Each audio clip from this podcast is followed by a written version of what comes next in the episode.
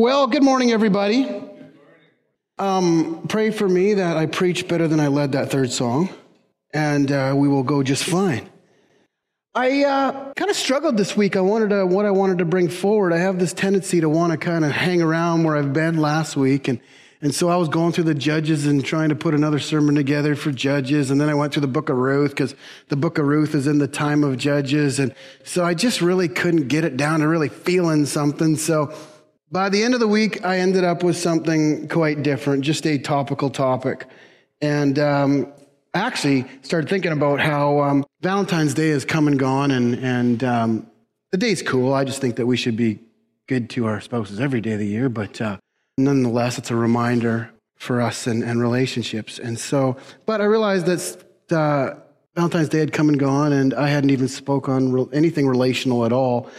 And so I thought today, you know what, I'm just going to bring in something in the area of relationships. Not, it will be pertinent to husband and wife, but basically in the area of any type of personal um, relationship. I want to start in the book of Matthew today, uh, chapter 12, and we're going to read 14 verses here. And so bear with me, but stay locked in because it's going to be pertinent to what we're talking about. And in Matthew chapter 12, verse 1, it says this At the time Jesus went through the grain fields on the Sabbath, and his disciples were hungry and began to pluck heads of grain and to eat. And when the Pharisees saw it, they said to him, Look, your disciples are doing what is not lawful to do on the Sabbath. But he said to them, Have you not read what David did when he was hungry, he and those who were with him? How he entered the house of God and ate the showbread, which was not lawful for him to eat, nor for those who were with him, but only for the priests? Or have you not read in the law that on the Sabbath the priests in the temple profane the Sabbath and are blameless? Yet I say to you that in this place there is one greater than the temple. But if you had known what this means, I desire mercy and not sacrifice, you would not have condemned the guiltless. For the Son of Man is Lord even over the Sabbath. Now, when he departed from there, he went into another synagogue, and behold, there was a man who had a withered hand. And they asked him, saying, Is it lawful to heal on the Sabbath? That they might accuse him. Then he said to them, What man is there among you who has one sheep, and if it falls into a pit on the Sabbath, will not lay hold of it and lift it out? Of how much more value then is a man than a sheep? Therefore, it is lawful to do good on the Sabbath. Then he said to the man, Stretch out your hand. And he stretched it out, and it was restored as whole as the other. Then the Pharisees went out and plotted against him how they might destroy him. Several years ago, um, there's a movie that came out called The Book of Eli, and I, I saw it in the theaters, and it's kind of wild and gory and the whole thing, and, and but it just kind of intrigued me. The plot of it is why I went and saw it. And there was a very interesting part in the movie. The whole movie was basically around uh, uh the main character who had memorized the Bible. Now, during the show, you didn't really know that he had memorized the Bible, and you didn't even know that he was blind at the time, but he had memorized the entire Bible, and his goal for the movie was to get this memorization out of him onto paper and onto print so that people could have the Bible and be able to read it so they could see the Bible and be free. But there was people after him, and one particular bad guy was after him, wanted to get him. He thought that he didn't, he didn't know he had it memorized. He thought he had the Bible and was constantly trying to get him so that he could get the Bible for himself. And he wasn't a good guy, but he didn't want Denzel, uh, the, the, the character in there to go and, and, and take the Bible to the public. He wanted to steal the Bible. And during that movie, I remember the bad guy, um, quoting about the Bible saying, I've seen this done before in reference to somebody having the Bible and being able to control a whole group of people with the Bible. So the story was about one guy trying to get it to the press so that everybody could have it and get freedom, but the other guy wanted to steal it because he had seen before that if you have the Bible, you can control a group of people. And an interesting thing about the story was it's exactly how the Bible plays out, and it's so true that the Bible is meant for freedom of all mankind, but in the wrong hands, like these Pharisees, under the wrong attitude, the Bible can be used to control and not to bring freedom. In 2 Corinthians chapter 3 verses 4 to 5 it says it this way.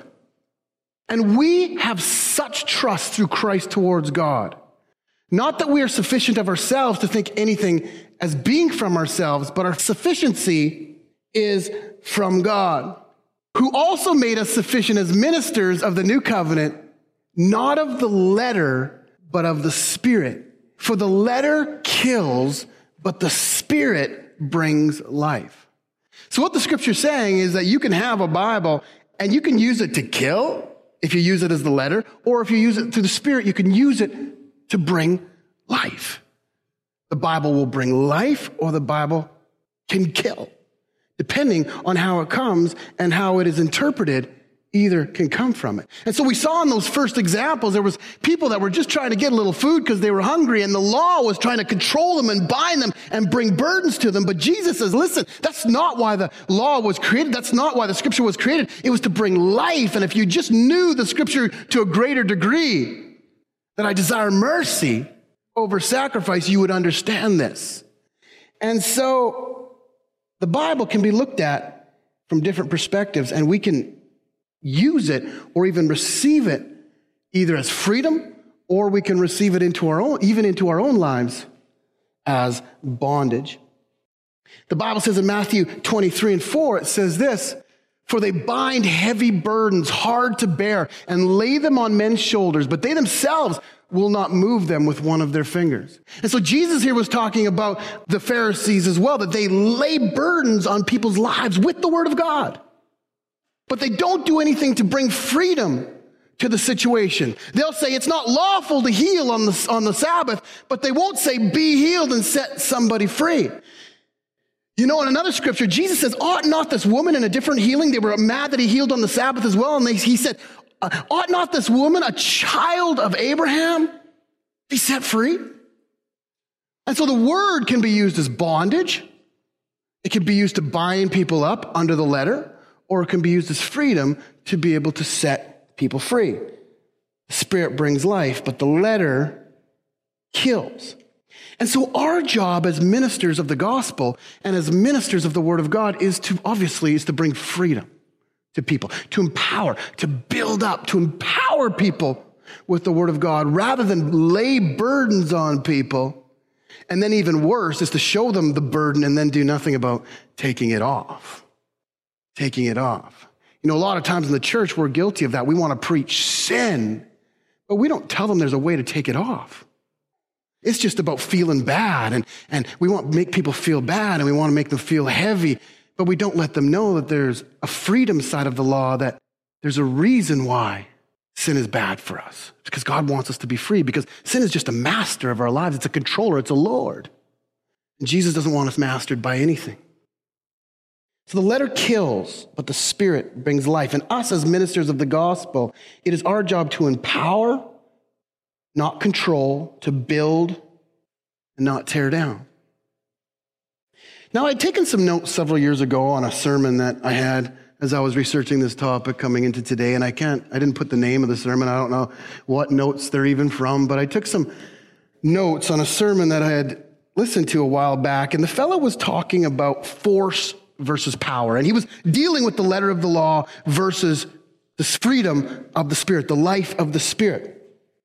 And he used them in two ways. He said the letter of the law is like using force, and the freedom of the Spirit is like using power. And there's a difference between forcing some, a situation and then walking in the power of a situation. Force, unfortunately, is something that we've been taught in life to survive. It's part of our fallen man. It's part of our fallen nature. And we often use it in our lives simply just to survive.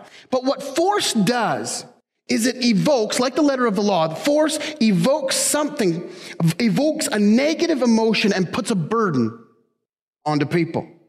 I'll give you an example of force. Guilt. Guilting somebody is an example of the letter of the law or is an example of force, guilting someone, putting guilt on someone. It'd be like me messing up that third song and then going in the mic. You know, I just don't have enough people praying for me and this worship team. That's just guilt, right? If I wanted more prayer, I just have to ask for more prayer. But when you guilt somebody in a situation, that is the letter of the law. It's trying to evoke a negative reaction or a negative emotion in somebody to make them do something. And it happens in all kinds of relationships that we're going to get into. But when we motivate by guilt, it's the letter of the law and it is not the spirit of life. Shame is force. It is the letter of the law when we shame people. You know, and, and, we learn how to survive in life, so we do it sometimes. Sometimes we'll shame our friends or our kids into certain situations. And, you know, if you do that, oh, you're dirty or you're guilty or this, da, da, da, you're shaming. Even though it might work for a very short period of time, and that's why we do it, because sometimes we see an immediate reaction, it never has the proper long term reaction. It's never freedom. And so we never want to motivate by shame. Fear is a force. That is the letter of the law and is not the spirit of life. I remember my mom used to tell me, if you try drugs, son, I will end up in a mental institution. And she's serious about it. She used to tell me this all the time. Well, I got news for you. She stayed sane and I still did drugs. Didn't work. So it wasn't the right way of doing it. We can't shame or put fear into people because it might have a short term. And I tell you why I did have a short term. Every time I was about to go do it, I heard my mama. And so it was a good thing because she had weight in my life and she, she spoke into my life, and that's always a good thing in a God given position. It was just in that particular situation, it wasn't very good motivation because it was just a fear tactic. So guilt, shame, fear, and inadequacy, making somebody feel inadequate, feel low, beneath you. That's a, that's a type of force. It's, it's, it's, it's not the spirit of life, it's the letter of the law. So now all these things that I just spoke of, they can come in two different fashions. They can even become very aggressive if you have an aggressive personality, like you can just lay on guilt aggressively, or they can come very passively. So you can use the letter of the law very, oh, how dare you like those Pharisees? How dare you? I'll stone you if you break the law. Or you can use it very, very passively as well. It can be in your face or it can be passive. An example of in your face is just like using um, the letter of the law or using an improper emotion would be people that argue in your face. You know that if you dare say something wrong, they'll get up in your face and be like, you don't know who you're messing with. That kind of attitude. That's force. That's the letter of the law. What they're trying to do is back you down from your opinion with force rather than the spirit of, the, of life or truth. I mean, we all have been around people where you don't want to say the wrong thing because they just like get in your face. And so it can be aggressive like that. That's challenge. Often it comes from different backgrounds. People have come from tough places that you have to survive to be tough. The need to be right is forceful is forceful. Man, oh man, that I used to have this problem, especially in the area of the Bible. And now I'm in a place in my life where the more I know, it's getting really terrible. Because the more I learn about the Bible, I realize the less I have a clue of really what's going on in that thing. I do. It's like the more you learn the scripture, you realize the deeper you get, that the Bible gets a lot deeper too. And then you realize, oh my goodness, I've missed it in so many areas. But when I used to argue the Bible initially, I just had to be right. And I could corner you with the scripture, but I never really wanted you to succeed out of the argument. I just wanted to win.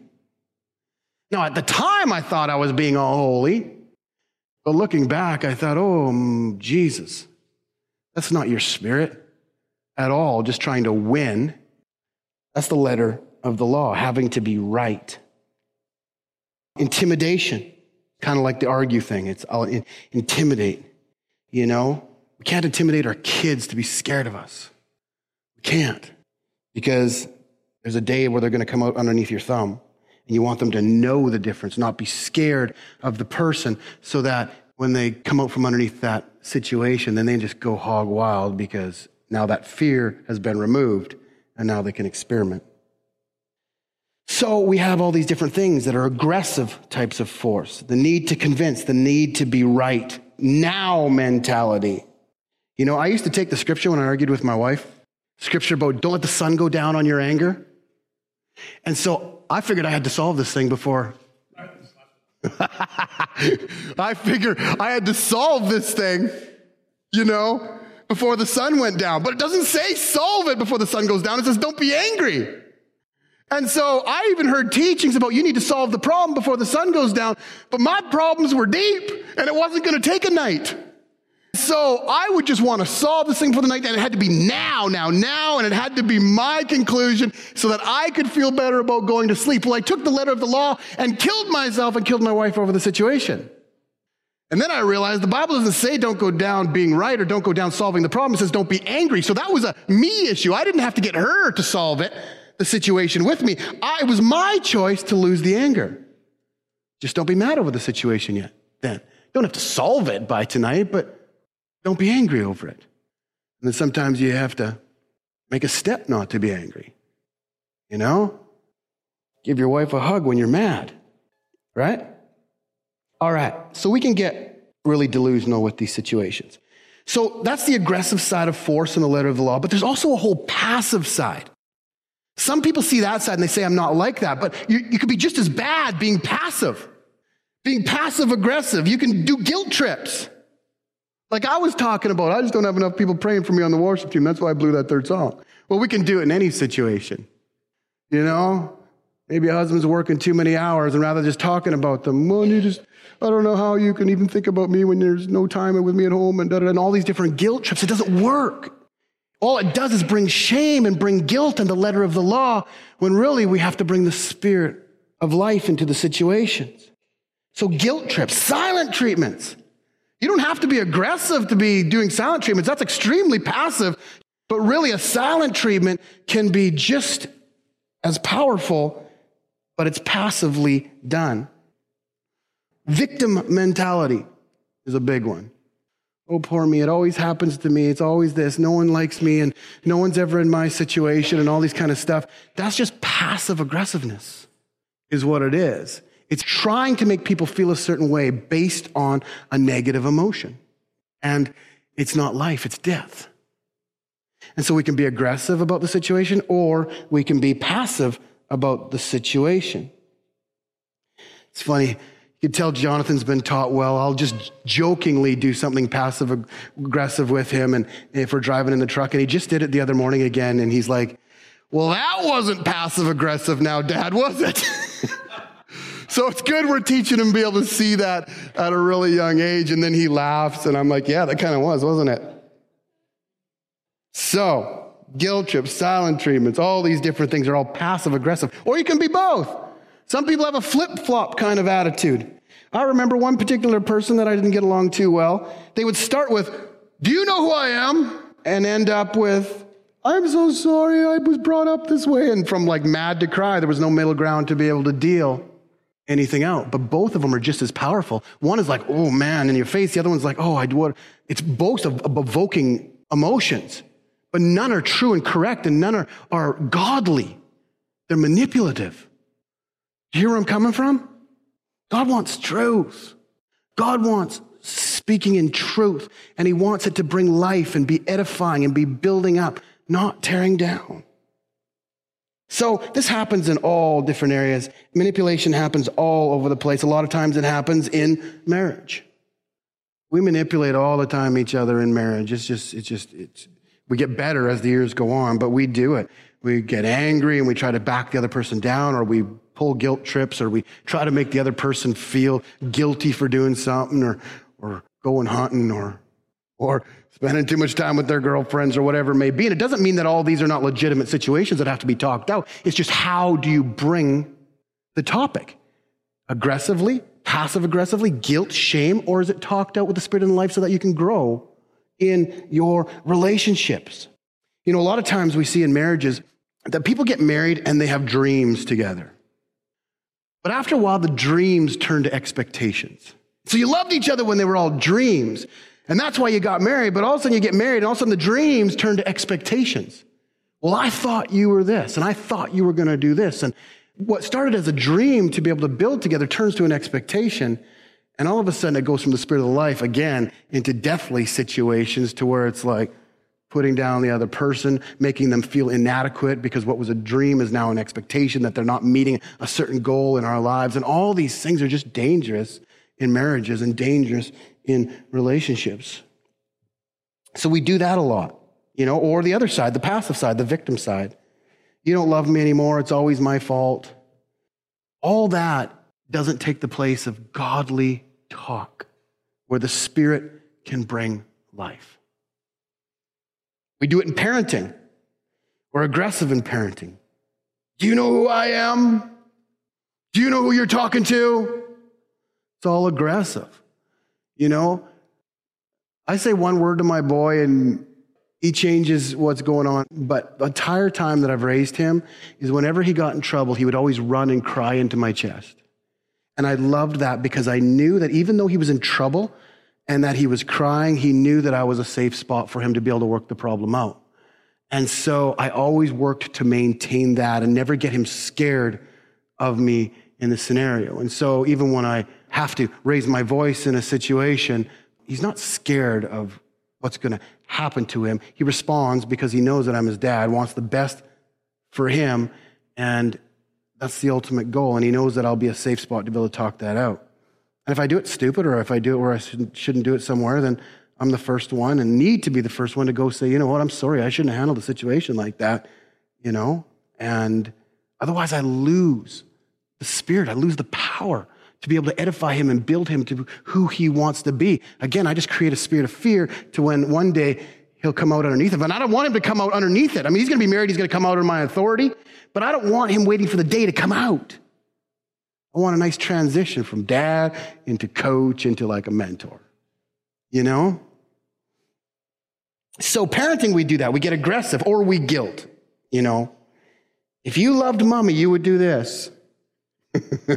That's not the spirit of life. That's guilt. It's passive aggressive shame. It's like, what's a boy to do? If he doesn't do it, he's saying, I don't love my mommy. It's not fair. It's not truth. Because even if he didn't do it, he would still love his mommy. Right? And God doesn't deal in falsehoods, he deals in truth and life.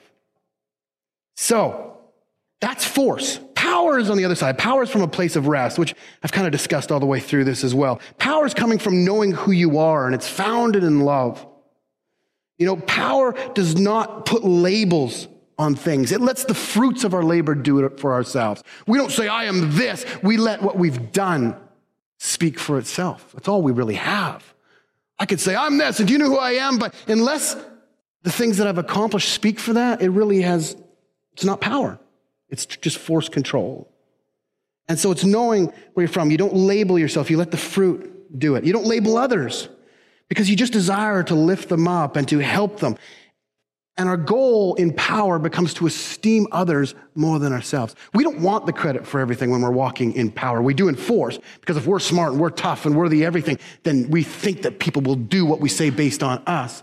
But power comes from a different position. Power edifies and builds so that people don't want to leave us because they know that when they're in our presence, they succeed and they become better. And so that's the difference between force and power. When we walk in power, we build others up and then they want to be around us because they know there's a benefit to the situation. And so we work on esteeming people. That's why I'll give you a couple scriptures. Ephesians 4:29 says this: "Let no corrupt word proceed out of our mouth, but what is good for necessary edification, that it may impart grace to the hearers. Now we know that grace is an empowerment. It's God's power in our lives to help us do what He's called us to do. And so the Bible says when we esteem others, we actually impart that grace. We impart the power, godly words and life and spirit impart power to people to become. And so that's why when we're even working through sin issues and different things, I don't spend time on the sin. I spend time on who God wants you to be, and the other stuff starts to shed off. You know, it's like, why would God keep me from this? No, He's keeping you for something. There's always a greater purpose. And so when we edify and we esteem and we build up, we actually impart grace. God's power builds that person up.